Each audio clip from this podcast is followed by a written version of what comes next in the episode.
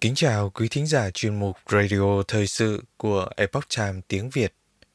Hôm nay, chúng tôi hân hạnh gửi đến quý thính giả bài bình luận có nhan đề Lời tiên tri của ông Sorenitsin về sự sụp đổ của phương Tây, phần 2. Bài viết đăng tải trên Epoch Time tiếng Nga do Minh Khanh biên dịch. Mời quý vị cùng lắng nghe. Luật không có đạo đức vào tháng 6 năm 1978, ông Sorenitsin đột ngột nghiêng về quan điểm chỉ trích khi ông đến để giảng bài tại Harvard, gây cảm giác khó chịu cho các sinh viên sắp tốt nghiệp của trường, những người đã lắng nghe ông. Lần này, ông Sorenitsin không chỉ chỉ trích các nhà lãnh đạo Mỹ, mà còn chỉ trích chính người Mỹ và nền văn hóa của họ. Trong giảng bài về sự phân chia thế giới, ông nhấn mạnh rằng người Mỹ đã bị cuốn hút quá mức bởi những quyền tự do mà hiến pháp trao cho họ và kết quả là họ trở nên yếu ớt. Ông cảnh báo rằng điều này chỉ có thể dẫn đến những điều tồi tệ. Ông Ronan Berman, giáo sư văn học tại Đại học California viết Bài diễn văn tại Harvard đã trở nên nổi tiếng nhất kể từ khi ông Winston Churchill nói chuyện với khán giả ở Missouri và trong bài giảng của mình, ông Sorenitsin nói rằng một màn lưới sắt đã hạ xuống lục địa châu Âu – Bài giảng được giảng bằng tiếng Nga và dịch cho khán giả có mặt. Sau đó công bố cho công chúng nhưng lại không được chuẩn bị theo quan điểm của ông Sorenitsin. Ông Sorenitsin bắt đầu bằng lập luận rằng sự tự do lớn hơn mà nền dân chủ phương Tây trao cho người dân dẫn đến sự bất bình đẳng lớn. Đây không phải là sự bất bình đẳng kiểu xã hội chủ nghĩa giữa giai cấp công nhân và giai cấp tư sản, mà là sự bất bình đẳng giữa hai kiểu tự do. Tự do làm việc thiện và tự do làm việc xấu. Và trong xã hội phương Tây, theo ông, phạm vi của những hành động xấu xa đã lên đến đỉnh điểm. Tự do lớn hơn mà nền dân chủ phương Tây trao cho người dân cũng dẫn đến sự bất bình đẳng lớn, sự bất bình đẳng giữa hai kiểu tự do, tự do làm việc thiện và tự do làm việc xấu. Một ví dụ về điều này là những người sử dụng quyền tự do được trao cho họ dưới sự bảo trợ của luật pháp – đã bức hại đạo đức đối với những người trẻ tuổi thông qua những bộ phim đầy nội dung khiêu dâm, tội ác và kinh dị. Các phương tiện truyền thông cũng vậy, được thừa hưởng tự do rộng rãi nhất có thể, nhưng lại thoải mái gây hiểu lầm cho công chúng bằng những thông tin không chính xác hoặc những kết luận sai lầm. Chúng ta có biết một nhà báo nào hay một tờ báo nào đã công khai bày tỏ sự hối hận không?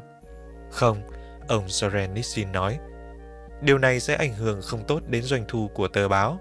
Nhà nước có thể phải chịu đựng rất nhiều vì sai lầm đã gây ra, nhưng nhà báo luôn né tránh nó.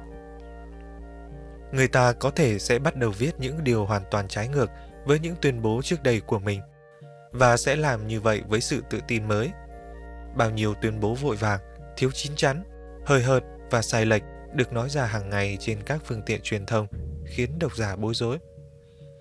Theo ông Sorenitsin, các phương tiện truyền thông không làm tốt việc khai sáng cho xã hội. Do đó, những kẻ khủng bố đôi khi ca tụng họ hoặc tìm thấy những vấn đề bí mật quốc phòng được tiết lộ công khai cho họ, hoặc chúng ta đang chứng kiến cuộc xâm phạm quyền riêng tư của những người nổi tiếng một cách chừa chẽn, nhân danh sự minh bạch. Truyền thông đã trở thành quyền lực lớn nhất ở các nước phương Tây, vượt qua cả cơ quan lập pháp, cơ quan hành pháp và tòa án. Nhưng họ được bầu theo luật nào và họ phải chịu trách nhiệm với ai? Nhà văn hỏi. Như ông Sorenitsin đã nói, mặc dù vậy, về phương diện pháp lý thì không thể đổ lỗi cho giới truyền thông. Cũng như người ta không thể đổ lỗi cho một công ty dầu mỏ đã mua một dạng năng lượng mới được phát minh chỉ để ngăn chặn mọi người sử dụng nó. Nhà sản xuất thực phẩm cũng không thể bị đổ lỗi cho việc đầu độc phun hóa chất sản phẩm của họ để kéo dài thời hạn sử dụng. Và cũng như vậy, theo quy định của pháp luật, quý vị không thể đổ lỗi cho các nhà sản xuất phim khiêu dâm và truyền báo bạo lực và tâm trí của người dân gây nguy hại cho xã hội. Ông nói, sự bảo vệ hợp pháp các quyền cá nhân trong xã hội phương Tây đã chạm ngưỡng cực đoan đến mức toàn xã hội không còn được bảo vệ trước một số cá nhân nhất định. Ông nói, trên thực tế, người ta đã chứng minh rằng cuộc sống được tổ chức một cách hợp pháp không thể tự bảo vệ mình khỏi sự dì xét của tà ác. Nói cách khác, những hành động xấu vượt quá khả năng chống lại của xã hội và sự mất cân bằng giữa thiện và ác được tạo ra đã kéo xã hội đi xuống. Ông Sarenitsin không chỉ nói về luật pháp. Ông giải thích rằng hệ thống luật pháp và công lý giống như những cái cần là hệ thống trung tâm và quan trọng nhất mà phương Tây đã chọn để làm nền tảng cho nền dân chủ của mình, ông Sorenitsin nói. Mọi mâu thuẫn đều được giải quyết theo quy định của pháp luật. Nếu một người đúng về luật lệ thì không cần gì khác, ngay cả khi anh ta sai về phương diện đạo đức. Chẳng hạn như tác giả của một bộ phim khiêu dâm. Tôi đã trải qua cả cuộc đời mình dưới chế độ cộng sản, và tôi có thể nói với quý vị rằng một xã hội không có các trọng lượng pháp lý khách quan thì thực sự là một xã hội xấu. Nhưng một xã hội không có những ước thúc khác với những ước thúc của luật pháp thì cũng vô giá trị. Hiện tại, ông giải thích, có một ý kiến lan truyền rộng rãi trong giới luật sư rằng luật pháp cao hơn đạo đức. Luật pháp là thứ được xây dựng và phát triển, còn đạo đức là thứ sơ khai và vô định dạng. Đây không phải sự thật. Trái lại, đạo đức ở trên luật pháp Luật pháp là nỗ lực của con người chúng ta để thể hiện thông qua các quy tắc, một phần của đạo đức, đều luôn ở vị trí cao hơn chúng ta. Chúng ta đang cố gắng hiểu đạo lý này, đưa nó xuống địa cầu và trình bày nó dưới hình thức là luật lệ. Đôi khi chúng ta thành công nhiều hơn, đôi khi ít hơn. Đôi khi chúng ta tạo ra một bức tranh biếm họa về đạo đức, nhưng đạo đức luôn ở trên luật pháp. Sự hiểu biết này không bao giờ được phủ nhận Chúng ta phải khắc ghi điều này trong trái tim và khối óc của mình. Một xã hội không có các trọng lượng pháp lý khách quan thì thực sự là một xã hội xấu. Nhưng một xã hội không có những ước thúc khác với ước thúc của luật pháp thì cũng vô giá trị. Ông Sorenitsin tiếp tục cảnh báo rằng đôi khi lịch sử nhắc nhở phương Tây chống lại sự suy thoái của đạo đức. Ông nói, có những triệu chứng mà lịch sử cảnh báo các xã hội đang có nguy cơ suy đồi đạo đức. Ví dụ, cảnh báo về sự suy tàn của nghệ thuật hoặc sự thiếu vắng của các nhà tư tưởng vĩ đại. Đôi khi những cảnh báo thậm chí rất rõ ràng và hữu hình. Khi nền dân chủ và văn hóa của quý vị không có điện chỉ trong vài giờ, một đám đông công dân Mỹ bắt đầu nổi giận và tàn phá, ông nói thêm. Ông Sorenitsin cảnh báo rằng các thế lực của tà ác đã bắt đầu cuộc tấn công quyết định của chúng. Quý vị có thể cảm thấy áp lực của chúng, nhưng quảng cáo trên màn hình của quý vị tràn ngập nụ cười và niềm vui. Có gì để vui mừng ở đây? Khi con người xem mình là sinh mệnh cao nhất. Trong phần tiếp theo của bài diễn văn của mình, ông Sorenitsin chuyển sang bánh răng truyền tải thứ năm và cảnh báo chống lại các vấn đề căn bản tư duy phương Tây – Ông Sorenitsin gọi phần này là chủ nghĩa nhân văn và hệ quả của nó. Mục tiêu của ông là chỉ ra nguyên nhân sâu xa của sự suy thoái xã hội ở phương Tây và điều này sẽ dẫn đến những hậu quả thảm khốc nào. Ông Sorenitsin nói, Sai lầm nằm ở trong tâm của tư duy hiện đại. Tôi đang đề cập đến thế giới quan thịnh hành của phương Tây bắt nguồn từ thời phục hưng và được thể hiện mang tính chính trị kể từ thời kỳ khai sáng, bắt đầu từ giữa cuối thế kỷ 17 hoặc sau đó. Nó trở thành cơ sở của các học thuyết chính trị và xã hội ở phương Tây, và bây giờ nó có thể được gọi là chủ nghĩa nhân văn duy lý hay chủ nghĩa nhân văn tự chủ. Quyền tự chủ này của con người bao gồm việc không bị một số thẩm quyền cao hơn đứng trước con người. Với quan điểm này, theo ông Soren Nissin, con người đứng ở trung tâm – không phải là linh hồn, không phải là một sinh mệnh cao hơn. Con người là trung tâm của thế giới và được tôn thờ. Nhà văn tin rằng chúng ta đã thu hẹp những điều thuộc về tinh thần và chấp nhận vật chất ở mức độ lớn hơn rất nhiều. Nhờ quyền tự quyết của con người đã trở thành kim chỉ nam cho chúng ta, nên sự tồn tại của cái ác bên trong con người không được thừa nhận và không có nhiệm vụ nào cao cả hơn việc đạt được hạnh phúc trên trái đất. Ý tưởng này đánh dấu sự khởi đầu của nền văn minh phương Tây hiện đại. Những gì vượt qua ngoài sự khỏe mạnh của thân thể và tích lũy của cải vật chất. Tất cả các nhu cầu khác của con người và tất cả những gì vượt lên trên con người đều nằm ngoài phạm vi của các hệ thống nhà nước và xã hội. Ông Sorenitsin khẳng định. Vì vậy, trong các nền dân chủ sơ khai, chẳng hạn như nền dân chủ Hoa Kỳ lúc mới thành lập – Tất cả các quyền con người được trao cho là trên cơ sở nhận thức rằng con người là tạo vật của Chúa. Nói cách khác, tự do được trao cho con người là trong những điều kiện nhất định. Vậy là dưới những điều kiện nào?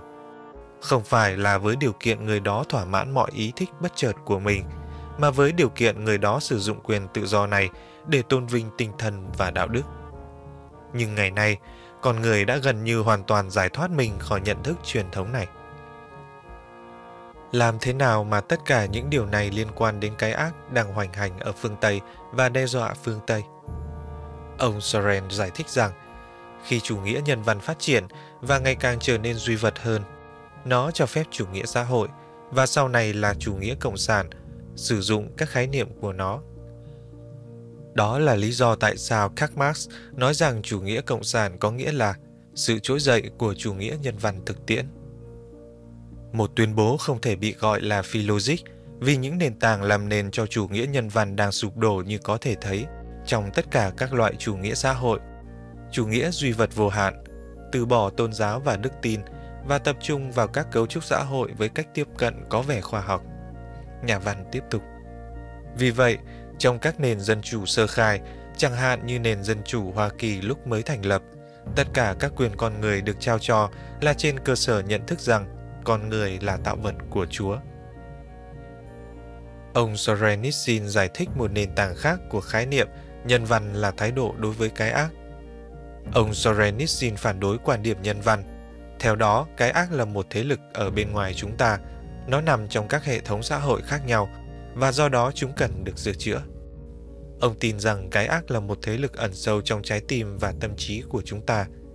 Trong cuốn sách Ốc đảo Gulag, ông Sorenitsin viết. Dần dần tôi thấy rõ ranh giới phân chia thiện và ác không chảy qua lại giữa các quốc gia, không phải giữa các giai cấp, không phải giữa các đảng phái. Nó chạy qua lại trong trái tim mỗi người. Ranh giới này là di động, nó dao động trong chúng ta theo năm qua. Ngay cả trong một trái tim ngập chìm trong cái ác, nó vẫn giữ một chỗ nhỏ của cái thiện. Cách hiểu này của nhà văn cũng trái ngược với quan niệm của chủ nghĩa Marx vốn bác bỏ trách nhiệm cá nhân và sự cần thiết phải nhìn vào chính bản thân mình, vào trái tim mình, và chỉ tay ra thứ gì đó bên ngoài mới là tội đồ. Các giai cấp, thể chế và nhóm khác nhau tạo nên xã hội. Ông Sorenitsin nói, Chúng ta đặt quá nhiều hy vọng vào chính trị và cải cách xã hội, chỉ để thấy rằng trên đường đi, chúng ta đã bị cướp mất tài sản quý giá nhất, đó là đời sống tinh thần của chúng ta. Đời sống tinh thần của chúng ta ngày nay đang bị trà đạp bởi Đảng Cộng sản ở phương Đông và bởi thương mại hóa vật chất ở phương Tây. Đây là mấu chốt của cuộc khủng hoảng. Ông Sorenitsin kết luận rằng con người được sinh ra không chỉ để hạnh phúc, mà sứ mệnh của nhân loại trên địa cầu chắc chắn phải mang tính tinh thần hơn. Không phải là quay cuồng trong cuộc sống hàng ngày, không phải là tìm kiếm những cách tốt nhất để có được của cải vật chất để tiêu thụ chúng một cách vô lo con người được sinh ra là để hoàn thành một nghĩa vụ liên tục và nghiêm túc, để hành trình đời người là trải nghiệm về sự trưởng thành của đạo đức. Xác nhận lời tiên tri Nhận xét của ông Sorenitsin đã bị chỉ trích nặng nề vào lúc đó. Sử gia Richard Pipe đã viết rằng xã hội không phải là một hiệp hội với mục đích theo đuổi đạo đức thông thường, bởi vì đạo đức của một người này là sự bất công đối với một người khác – một quan niệm như vậy tất yếu dẫn đến truyền quyền. Ngược lại, xã hội là môi trường bao dung và kiềm chế lẫn nhau trước những yếu kém của con người. Và ông James Reston, một ký giả chuyên mục của The New York Times đã nhận xét một cách mỉa mai. Ít nhất ông Sorenitsin đã được phép nói tất cả những điều này. Sự ưu việt về tinh thần ở Liên Xô có lẽ sẽ không cho phép điều này. Mặc dù các nhà phê bình phương Tây tiếp tục công kích ông Sorenitsin từ mọi phía, nhưng ông không trả lời họ. Lịch sử của ông với tư cách là một nhà văn bất đồng chính kiến và việc ông chỉ trích đất nước đã khiến ông phải lưu vong, đã được tận dụng để nghi ngờ quyền lực của ông và làm mất uy tín của ông. Nhưng tất cả những điều này không thay đổi bất cứ thứ gì. Một câu hỏi quan trọng vẫn được đặt ra. Quan điểm của ông Sorenitsin và những câu hỏi mà ông nêu ra trong các bài diễn văn của mình có đúng không? Và từ quan điểm, ngày nay, khoảng 40 năm sau, có thể nói rằng những lời cảnh báo của ông Sorenitsin hóa ra là có liên quan, và những lời tiên tri đã trở thành sự thật.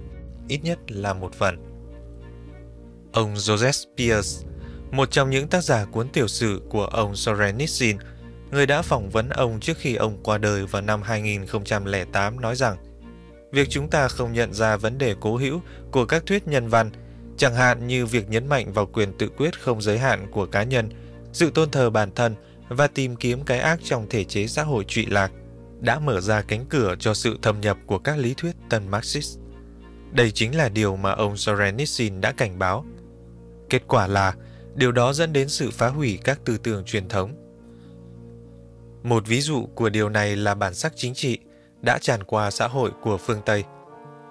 Cuộc đấu tranh giữa hai giai cấp chính như ở Liên Xô và Trung Quốc, công nhân chống lại giai cấp tư sản đã được cải biên thông qua bản sắc chính trị thành một cuộc đấu tranh rộng lớn hơn phù hợp với phương Tây giữa nhiều nhóm bị áp bức, phụ nữ, đồng tính, già màu, Hồi giáo, vân vân và nhiều kẻ áp bức, người da trắng, giai cấp tư sản, nhà nước, vân vân. Mục tiêu vẫn giữ nguyên, thúc đẩy đấu tranh trong xã hội, bởi vì theo lý thuyết của Marx, xã hội tiến lên thông qua xung đột giữa các nhóm cho đến khi đạt đến đỉnh điểm của cuộc đấu tranh. Trong đó những người bị bóc lột, bị áp bức giành chiến thắng và thiết lập chế độ độc tài của giai cấp vô sản. Sự tôn thờ bản thân và tìm kiếm cái ác trong các thể chế xã hội trụy lạc đã mở ra cánh cửa cho sự thâm nhập của các lý thuyết tân Marxist.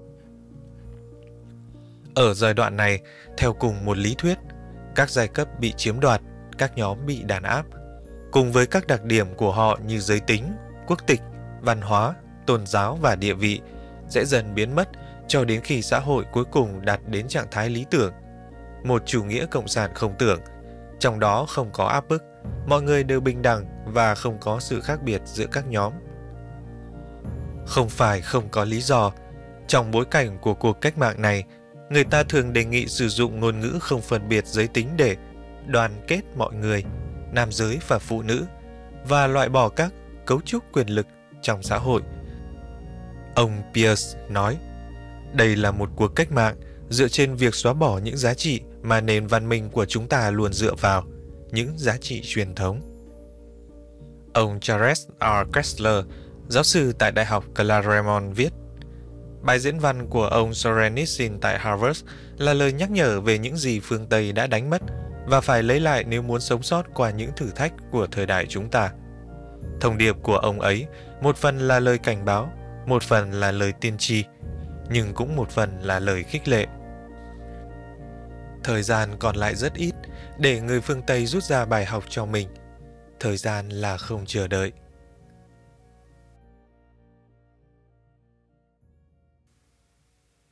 Quý thính giả thân mến, chuyên mục radio thời sự của Epoch Time tiếng Việt đến đây là hết. Để đọc các bài viết khác của chúng tôi, quý vị có thể truy cập vào trang web itviet.com Cảm ơn quý vị đã lắng nghe, quan tâm và đăng ký kênh. Xin chào tạm biệt và hẹn gặp lại quý vị trong chương trình lần sau. Kính chúc mọi điều bình an và tốt lành đến quý vị cùng người thân.